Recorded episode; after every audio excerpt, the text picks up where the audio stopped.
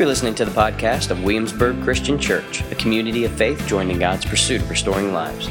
We hope you enjoy this week's podcast.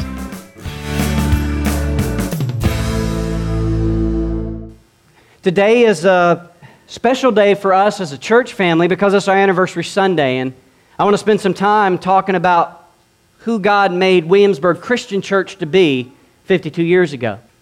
And so I want to tell you some story, and I want to offer you some, excuse me, some history, because I'm not sure you know where you've come from now.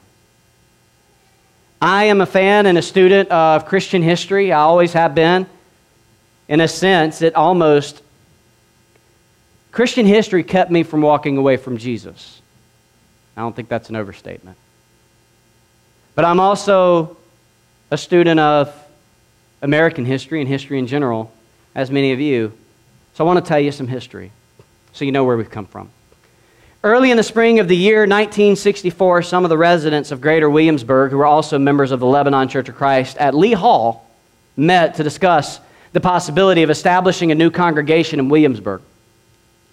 Present at this meeting were some of the elders and leaders of this church, the Lebanon congregation, and the hope, the hope was it would be this new church, a unifying congregation, one that sought to remove the barriers of denominational divides and creeds and promote unity in Christ, in Christ alone, and call all people to the gospel of God's kingdom. That was the hope. See, the heritage of these believers in 1964 is a non denominational movement called the Restoration Movement. Say, Restoration Movement. It was a movement inspired by the Holy Spirit during the late 18th and 19th century America and was a part of what Christian history calls the Second Great Awakening. See, during this time of American history, the religious belief of universalism, what that means is that all will be saved regardless of Christ, and the religious belief of deism. And what that means essentially is that belief in God, there's a belief that God made the world but is largely uninvolved in the world and it largely doubts the divinity of Christ. These two religions were beginning to take great influence in the nation. As the first great awakening of 1730 was losing its momentum, the age of enlightenment, which was this intellectual movement that emphasized reason and individualism over tradition and the supernatural, was actually gaining ground. The writings of deists and thought leaders like John Locke, along with founding fathers like Thomas Paine, Ethan Allen, and Thomas Jefferson, continued to grow among the educated masses. Historians say that during this time of period, during this period of time in America, the country had become filled with rampant alcoholism and violent land grabbing in the autumn of 1795, Methodist minister James Smith, realizing that deism and universalism denied the lordship of Jesus Christ, said this. He said, The universalists, joining with the deists, had given Christianity a deadly stab hereabouts. I wish we talked like that, hereabouts. Or if you're from like Northwest, you say here are boots.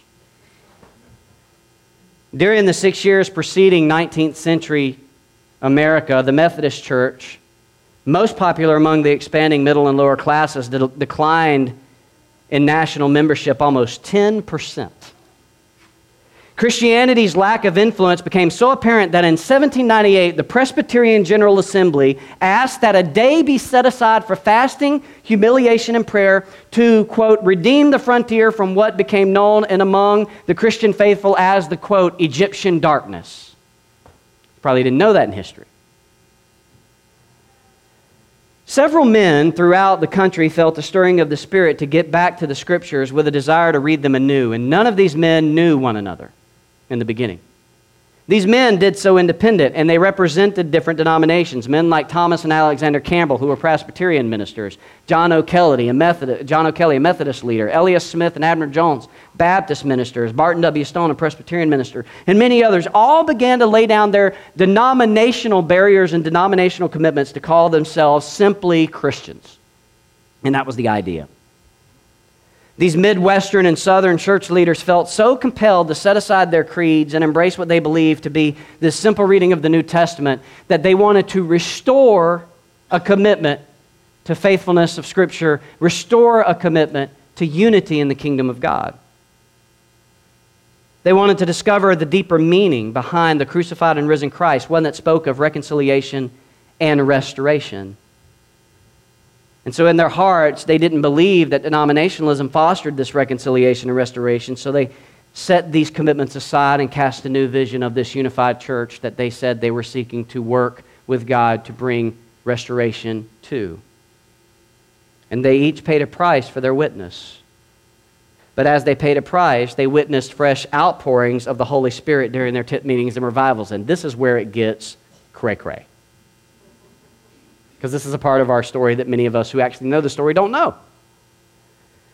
See, one such fresh outpouring came to a small town in Kentucky called Cane Ridge when Barton W. Stone conducted what has been called the Cane Ridge Revival of 1801. An estimated 20,000 people showed up during this four day celebration of communion, prayer, praise, and scripture. 20,000 people was 10% of the state of Kentucky.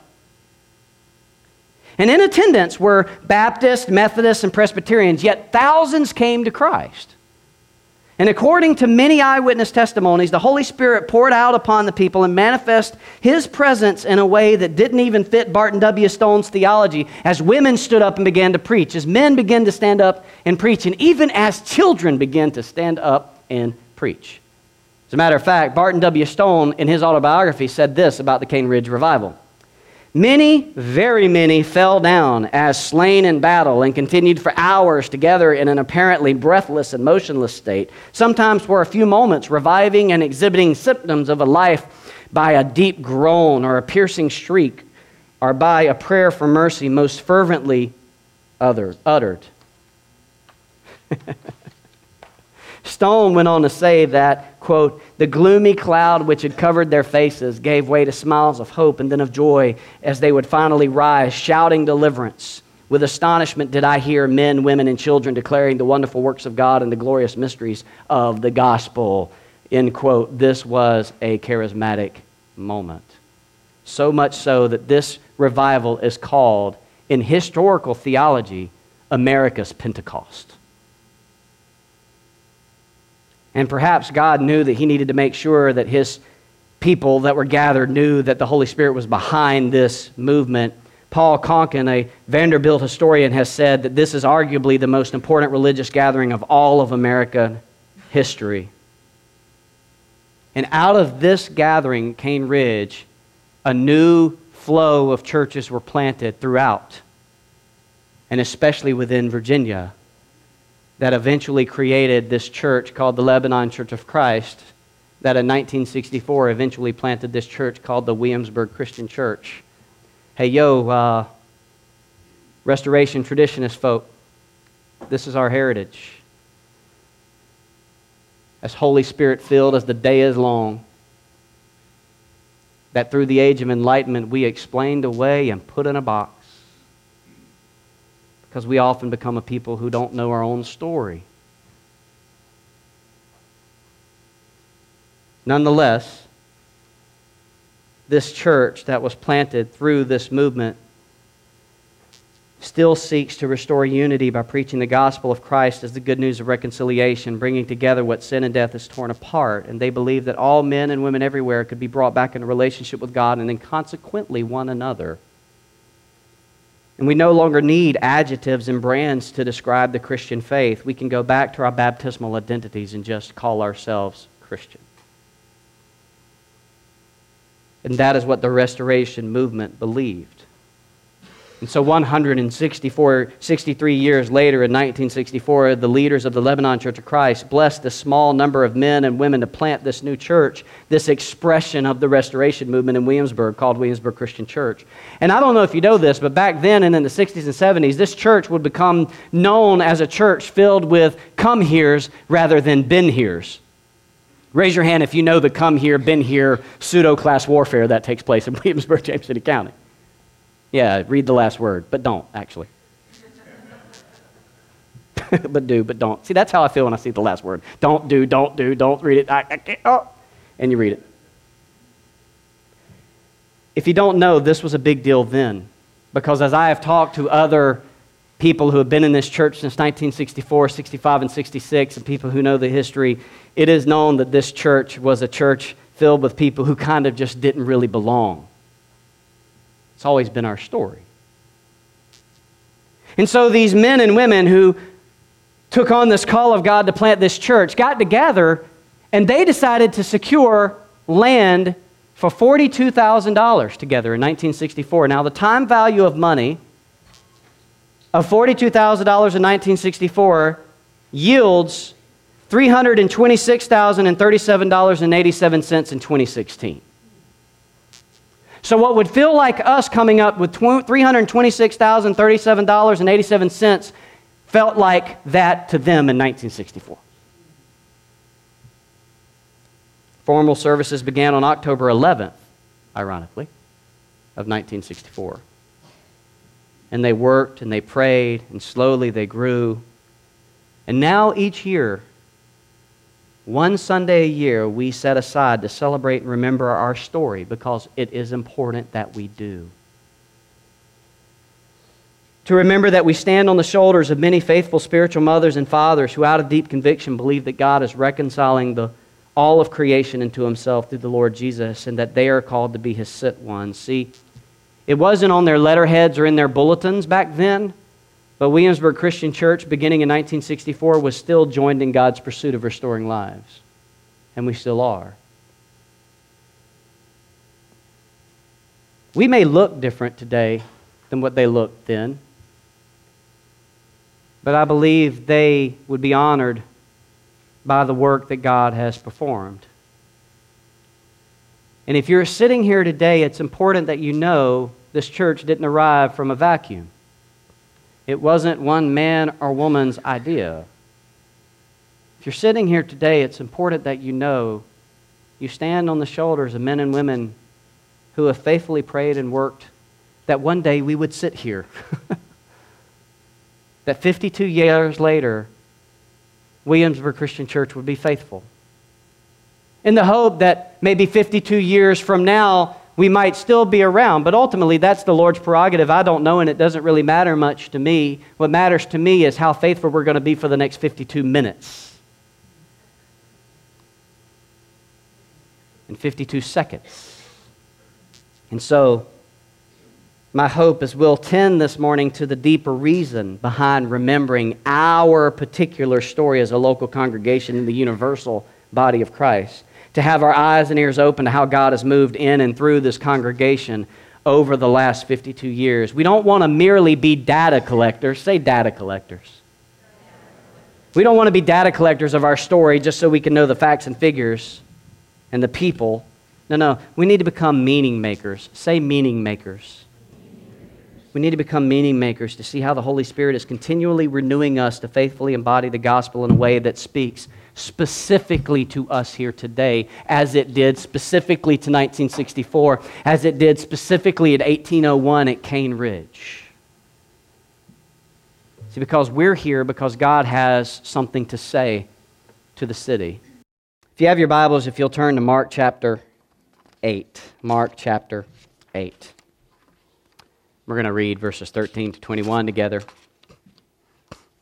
as we continue our reflection on this 52nd anniversary Sunday for Williamsburg Christian Church. Text reads like this Then he, Jesus, left them, Pharisees, and got on board the boat again and went to the other side. They, talking about the disciples, had forgotten to take bread and had only one loaf with them in the boat. And then he commanded them, Watch out, beware of the yeast of the Pharisees and the yeast of Herod. And they were discussing among themselves that they did not, that they did not have any bread. Still makes me laugh. Jesus is trying to give them a seminar, and they're still talking about the bread they don't have. Aware of this, Jesus says to them, Why are you discussing that you do not have any bread? Don't you understand or comprehend? Is your heart hardened? Do you have eyes and not see? And do you have ears and not hear? And do you not remember? When I broke the five loaves for the 5,000, how many baskets full of pieces of bread did you collect? Twelve, they told him. When I broke the seven loaves for the 4,000, how many large baskets full of pieces of bread did you collect? Seven, they said. And he said to them, Don't you understand yet? So the story goes Jesus and his disciples are out on the lake in a boat. disciples have forgotten to bring any bread that they had collected from the feeding of the 4,000 that had just, that had just taken place. And they had forgotten, or at least did not understand, that Jesus was in the bread business. And Jesus says to his disciples, as he's about to give them this quick seminar, watch out for the yeast of the Pharisees and the yeast of Herod. In other words, I think Jesus is saying, watch out for the junk food of the world. Don't bite into the bread of pride and selfishness, of greed, of hatred, of violence, of self indulgence, of indifference, because what you eat will define your life. So, Jesus says, what have you learned from the bread? Do you understand about the bread? Do you remember the 4,000 I fed just a little while ago and how I said to all of you then that I am the bread of life? Do you not remember about the 5,000 that I just fed? Do you have eyes and not see? Do you have ears and not hear? It's as if Jesus is saying to the disciples, I just did two big miracles and you do not see that life and food are totally different with me. Jesus moves away from the hard questions that require meaning making. And what I mean by that is the hard work of thinking deeply about what they saw and heard by looking beyond the facts. And then he invites them into what they do best, and that is data collecting and analysis. And so he says, When I fed 5,000 people with five loaves, how much was left over? How much basket? How many baskets was surplus? And they knew that answer 12. Finally, when I fed the 4,000 with seven loaves, how much was left over? How many baskets in surplus? And the disciples said, Seven. See, they know the simple math. They collected the data. They participated in the operation, but intending to the details of their own needs at the moment, they failed to think deeply about what they had seen and missed the wonder and mystery of life as it happened in the presence of Jesus.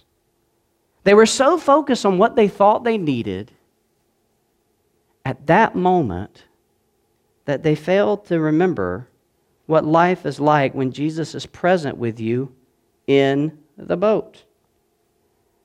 They were so focused on the bread they lacked that in all their fretting and anxiety, they failed to see the bread of life sitting in across from them. See, Mark says they had one loaf, and I think Mark's being tricksy. Because Jesus is the bread of life, and I think he's saying he's the loaf, and they didn't see it.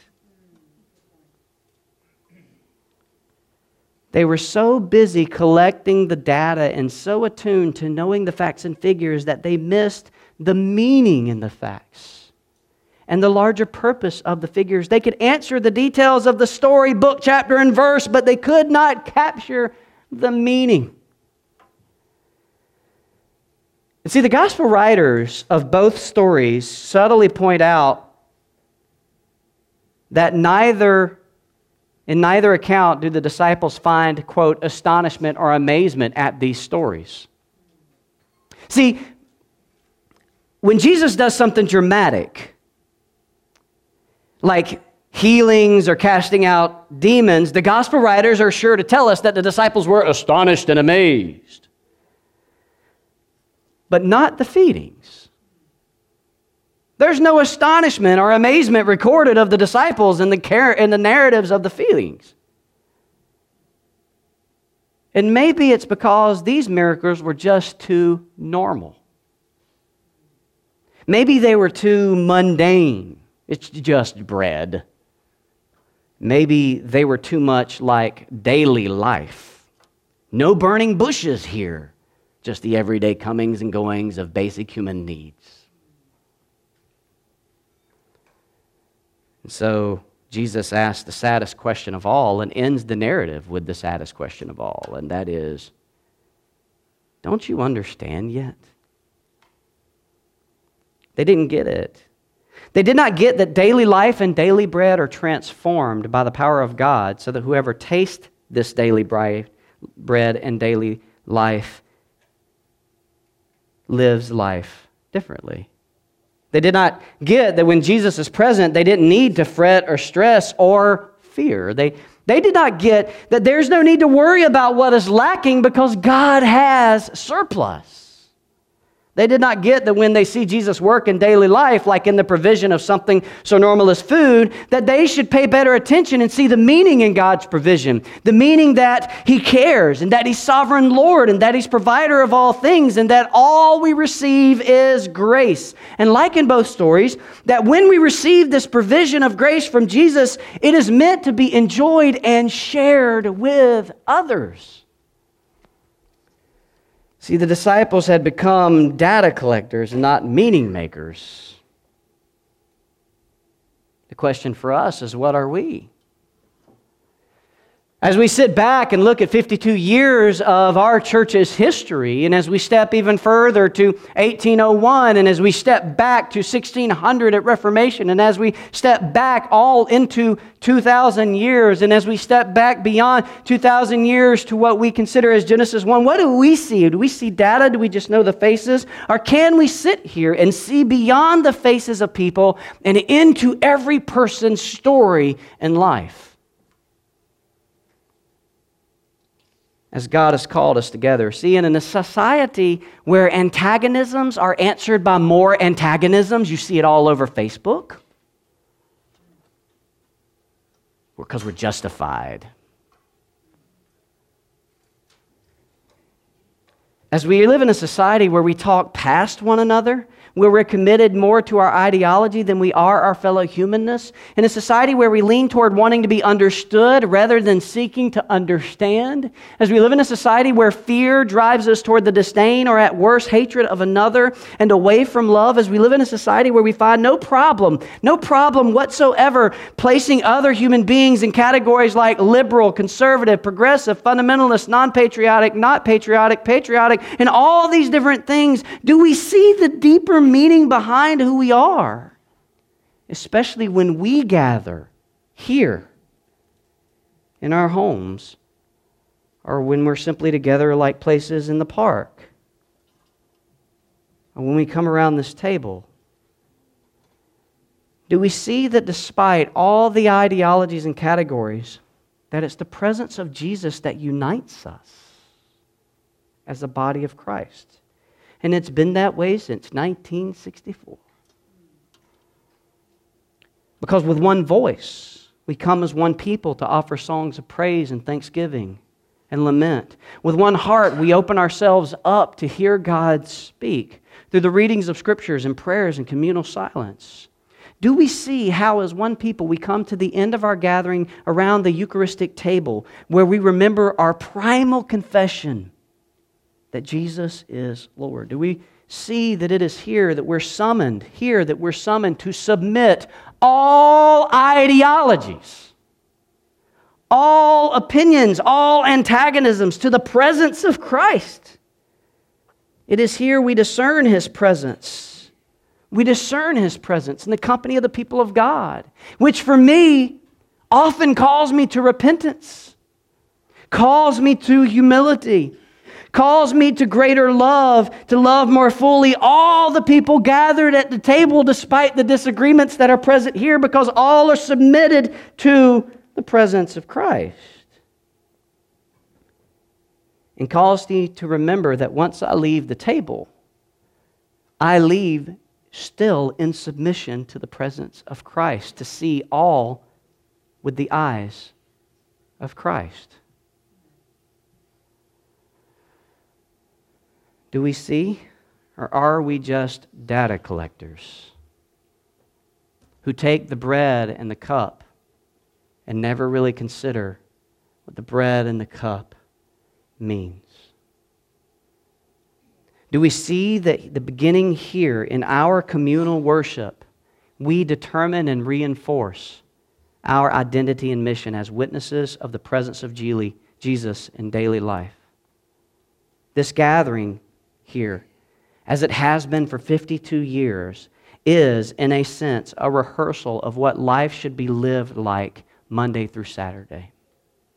What I mean is, it's in this gathering that we learn to tend to the presence of Christ together so we can discern his presence when we're fretting over the cares of the world later. It's here that we learn to tend to the presence of Christ together so we'll remember and make meaning of his presence in our daily lives and our comings and goings so that we fail, so that we do not miss him in the mundane. It's here where our imaginations are reformed with a perspective that aligns more with the kingdom of God rather than the kingdoms of this world. Our Sunday liturgy, this is what we do. Our liturgy, called the work of the people, that's what liturgy means, what we do when we gather together.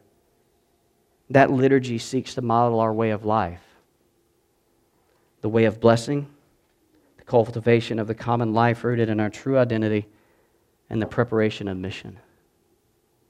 See, it's here in the common gathering of people, the people of God, that we remember our baptismal identities.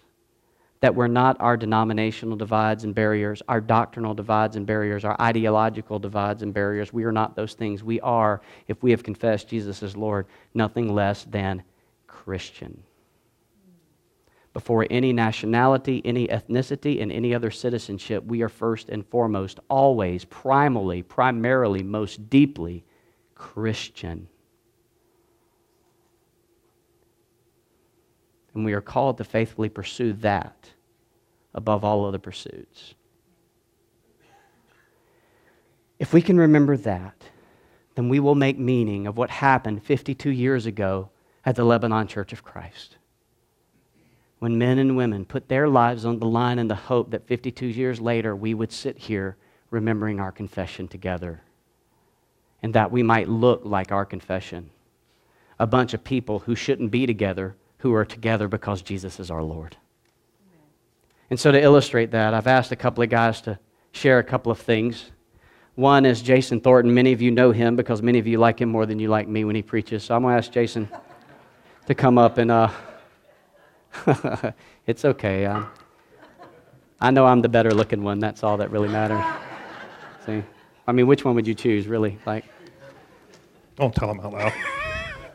um, Fred asked me just to share um, why we're here, um, or maybe he was just asking me why I'm here. Um, but um, I just wanted to share a little bit about why we have become a part of WCC. Um, our family became a part of the church here, started attending here three three years ago next month, and uh, we were initially drawn uh, to WCC by the relationships that we formed uh, with our missional community. Um, our, our missional community has really um, become family to us, and uh, that was something that I think we particularly needed uh, when we came here because we kind of uh, felt isolated and burnt out from having been in uh, pastoral ministry for the past two years, 10 years, and kind of having a, a difficult um, time of it at times. Um, but beyond just the relationships and beyond that initial reason for us coming here, um, what has, I think, had the greatest impact on us remaining here at WCC and, and planning on being here long term, and uh, what even had an impact on us moving into the community from York County um, last summer has been um, the encouragement that we've received to live on mission with God. And what I mean by that is the encouragement that we've received uh, to bring God's love in tangible ways into our neighborhoods and our networks and our workplaces and, and just uh, the places where we frequent in our community. Um, I think I'd say, and this is kind of strange given my background, but I think I'd say that I've, I've uh, learned to see people differently um, because of, uh, you know, Fred's help, but also because of living in community uh, with you guys. Um, I grew up in the church, and I always wanted to make a contribution uh, to God's work. Um, my father was a pastor. Both of my grandfathers were, pa- were pastors, in addition to an uncle and a brother and a brother in law. Um, it's kind of the family business. Um, I was in uh, pastoral ministry for uh, 10 years myself in two different churches uh, prior uh, to coming here. Um, I knew the scriptures. Uh, I taught them to other people. I tried my best to apply the scriptures to my life and to encourage other people uh, to do the same. Um, but since I've been here at WCC, I think I'd say that I'm understanding more and more about what really God is calling us to, the type of life that God is calling us to um, in Christ. Uh, I'm understanding more about the type of self giving love that He's uh, calling us to live among the last and the least. Uh, I'm understanding more about how He shaped me and how He continues to shape me uh, to live into His calling. Um, I'm understanding more about the beauty of living in real community and the role that, that community plays, Christian community plays, into living into who God made us to be.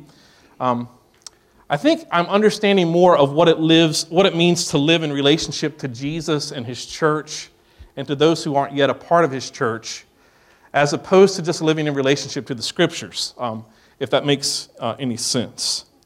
Um, I've been refreshed and I've been encouraged and challenged by this community of God's people. I'm excited to be a part of a church family uh, that's devoted to um, bearing witness to the love of Christ among those that many churches ignore, among those that many churches purposely avoid. Uh, I'm excited to be a part of a church that's committed to impacting not only this community uh, in tangible ways, but also impacting a community halfway around the world in tangible ways, not only through generosity, but also through meaningful relationships. And so I guess I'd say that we're here, we've decided to be here for the long haul because, um, first of all, and I, I, didn't ask Becky about this, I don't know exactly how she feels, but this is how I feel. I'm going to assume that Becky feels similar. But first of all, I've seen God's Spirit at work in me um, uh, to, to help me mature and to grow my faith and to change uh, some of the wrong views that I had. Um, but I also have seen God's work, uh, God, the Spirit work uh, in and among His people here. And so um, we're, we're just grateful uh, to be a part of this body. Thank you, brother. We're grateful to have y'all. I wanted to close it out with one more voice. I'm going to ask Bill Keeble to come. Now, those of you in the back, you may not be able to see him very well. Um, so I'll ask him to stand on the stage so you can, so you can see him clearly. Um,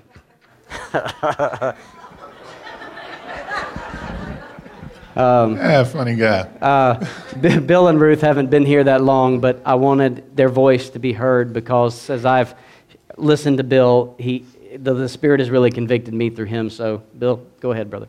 Yeah, thank you, Pastor. And uh, we'll talk about that wise comment later. The uh, my wife Ruth, who unfortunately is, is out of town today, and I apologize for that because Dave over here tells me I'm not allowed to attend without Ruth, but uh, just give me a pass this time, Dave, okay? All right, thanks, buddy. But um, after 23 years or so in the lovely garden state of New Jersey, my wife and I decided we got to get out of here. And we said, well, let's, let's look for a place to go. And so we, we settled on this area of the country. And of course, very high on the list of priorities was finding a church. And so we took months and months of coming down here and looking uh, at the community, the housing, the, the area, where we would go, all those things that you do. We were in no rush, but so we had plenty of time. And on each one of those trips, we would plan it for a Sunday so that we could go and, and visit churches because we were doing one of those things that learned Pastor Fred hates the word. We were church shopping. Yeah, we did it. And we would go to, in some cases, we'd go to an early service at one church and a later service at, the, at another one on the same Sunday so we can get them all in. Because, see, I was a, I was a businessman and I, I know how to make decisions and you got to collect data, right? You know, you got to analyze things. You got to put it all together because I'll make that decision. so, we come down here and we start looking for churches and, and we find a house and we closed on the house, oh, about five months before we actually moved here. So we are back and forth a lot. And one of our uh, last trips and our last visits to our old church in New Jersey, which we'd been part of for many, many years, I ran into a friend of mine there. His name is Maceo. Now, you, got to meet Maceo. Maceo is about 80 years old, semi retired African American pastor from South Carolina who runs a full time runs a mission in downtown Newark, New Jersey. And Maceo is an unbelievable man of God. I, I, love him so much, and I respect him even more. And on my, like I said, my last trip there, I see my friend Maceo as we're crossing the parking lot, and Maceo sees me and he goes, "Bill," he said, uh, "Have you found a church in this new town, Williamsburg, you're going to?" Well, you see, what had happened in that interim period is we had indeed found a church with all the passed all the things. They liked me, they thought like me, great preaching, unbelievably friendly people, and just, you know, everything was sound. You come and you go, and it was great. They sang all the old songs that I like. They did check, check, check. And we had gone to their new member orientation class and met the pastors and started to get signed up on some things, and, and everything was just so comfortable there. And it was great. And so I say to Maceo, Yes, I found this church. He says, well, well, what were you looking for as you were looking for this church building? I said, Maceo, I was looking for a place that I could just be comfortable. Uh oh. Because you see, I'm sitting here holding this Bible in my hand, standing in the parking lot, and Maceo, my dear godly friend, looks down at that book I'm holding. Slowly lifts his eyes and looks me dead in the eye, and he says, Bill, let me ask you a question. You ever take any time to read that book you're holding? He said, because if you have, I would love it if you could tell me the chapter and verse where it says Jesus Christ gives a hoot about your comfort in church. Uh oh. Well, of course, he was right. I talked to my wife about that a little bit and about the decision that we'd made for where we were going, and I said, you know what? This, this decision that I've made for us, maybe it's not right. Maybe we need to keep looking. You see, I was under the assumption that the Bible in Isaiah 30, 21 told me collect data, make decisions, weigh options, collect, you know, make, and, you know, make learned decisions. Uh, but it doesn't say that. What it says was, you will hear a voice behind you. You ever heard people say that voice in the back of my head? The Bible talks about it. You will hear a voice behind you saying, turn to the left or turn to the right, walk that way. Oh dear. My search for a church continued. But this time I said, I'm not going to use my little data collection. Let's see what God's got. And we had passed by here and we said, well, let's go, let's go to that church, that church there in that big yard. you know, look at way down there somewhere. There it is, a church building. I keep thinking, who cuts that grass? You know. But I said, well, let's go there. So we pull in one Sunday morning, we pull in here and to this service. And what struck me first was the youth out there in the field, out here on playing on the playground, tossing frisbees, throwing footballs, hanging out, parents there talking with each other. And I stood there in the park next to my car and I went, Well, that looks healthy. And I came in and, you know, people were friendly and people were nice and, you know, said hello, and that's, that's great. And then I came in and I sat over there this time and uh, listened to the preaching and you know, looking for my comfort zone, and well, I didn't find that. I got real uncomfortable because right in the middle of the service, somebody, pastor, standing up here, and he's talking about somebody come to him about how he needs to go and visit all the sick, and that's your job. You need to be doing that. And he said something that struck me like a thunderbolt when he says, oh, "No, there's 300 and some odd priests in this church." He talked about it again this morning about we are the priest, we are the pastors. He talked about a church that has equal responsibilities to serve the body, to serve the community, to serve the world, and to worship God. And I said, Oh, hmm, this isn't like what so many churches have become today, which is closer to a country club where people come in and sit as if they're the audience and says, I want to be entertained. Oh, I don't like that song. I want something else like we can push the button on the radio. They want to have the sermon talks about, oh, that makes me uncomfortable. Oh, don't talk about that. Let's just do like some of these other churches do and talk about how God loves everybody and don't worry about nothing. God will forgive everything you did. Drop a five bucks in the offering plate and just hug one another and grin. Now, he talked about how we are here to serve each other. We're here to serve the body. And so since that time, and we decided we want we're already part of the full family of God. But my wife and I decided collectively, through the leading of the Spirit, we want to be part of this body.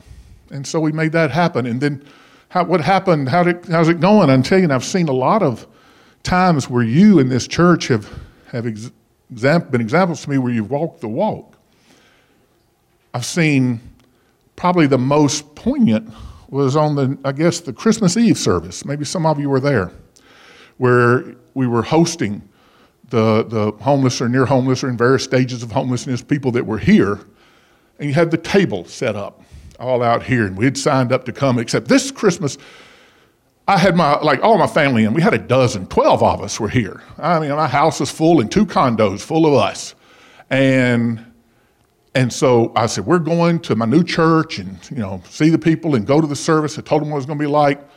Now, understand this several of my family members are not believers or have not or have drifted away from their faith. And so I said, well, we'll go to the Christmas Eve thing, yada, yada. And I come in, We were on time, but we weren't early, clearly, because we got to the doors back here. And what we find? My gosh, it was chaotic in here. There was, there was people everywhere lining up and down the walls. All the tables were taken, seats were filled. There wasn't room for two more, much less 12. So we stood around there looking for an alternative. Oh man, what am I going to do? Here I've got all my family standing around. Well, what are you going to do? And there wasn't anything to do. So I, I looked for a way, looked for an option, tried to figure something out, and we watched the comings and going. So I did the only thing I could do. Well, I left. Got my family, grabbed in the car, said, Well, where we're going to go, ran to a neighborhood church, and ended up going and listening to the beautiful, uh, if not inspiring, Christmas carol sing along. Okay. And then we went home. Now, some might think, oh boy, that must have been embarrassing, Bill. You had your family here, you come into your church, there's no room for you, you got put out. But no, because when we got home that night, we sat around in my living room and I asked the question when we got to the church and those doors back there, what'd you guys see? You know what they said? They said, it was just amazing that we're standing there and we're watching, and, and like the, the, the guests were interspersed amongst everybody. They weren't shoved over in the corner to be looked at like our pity. They were being hugged and greeted. The children were playing with their children. People were greeting each other and hugging. It was laughter everywhere. It was you were some of you, you guys were here. It was crazy in here. And they said the faces is what struck so much of our of my family the most. They said these people who my guess is haven't been treated with respect in a very long time were treated like honored guests at the table. well done. Because you see, was I embarrassed by what went on here that night? No, I could not have been more proud. Because it was the table in this church, those folding plastic tables that had lined up in here that were full of people brought in as honored guests, none of us worthy. And that example of that five or six minutes provided a conversation with my family that night that was so simple the parallel and the connection about how people like me, low, sinful people like me, get invited to this table. We're not worthy, but we are honored guests. More so, we're adopted children that sit at that table. What a joy it was to have our Christmas Eve service only lasted five minutes, but it impacted a lifetime. So, is God finished with us yet? No. Have we got a lot ways to go? Yeah. Have I got a lot ways to go there too? But I look forward and I praise God to the opportunity of going there with you. Thank you, Pastor. Thank you, Bill.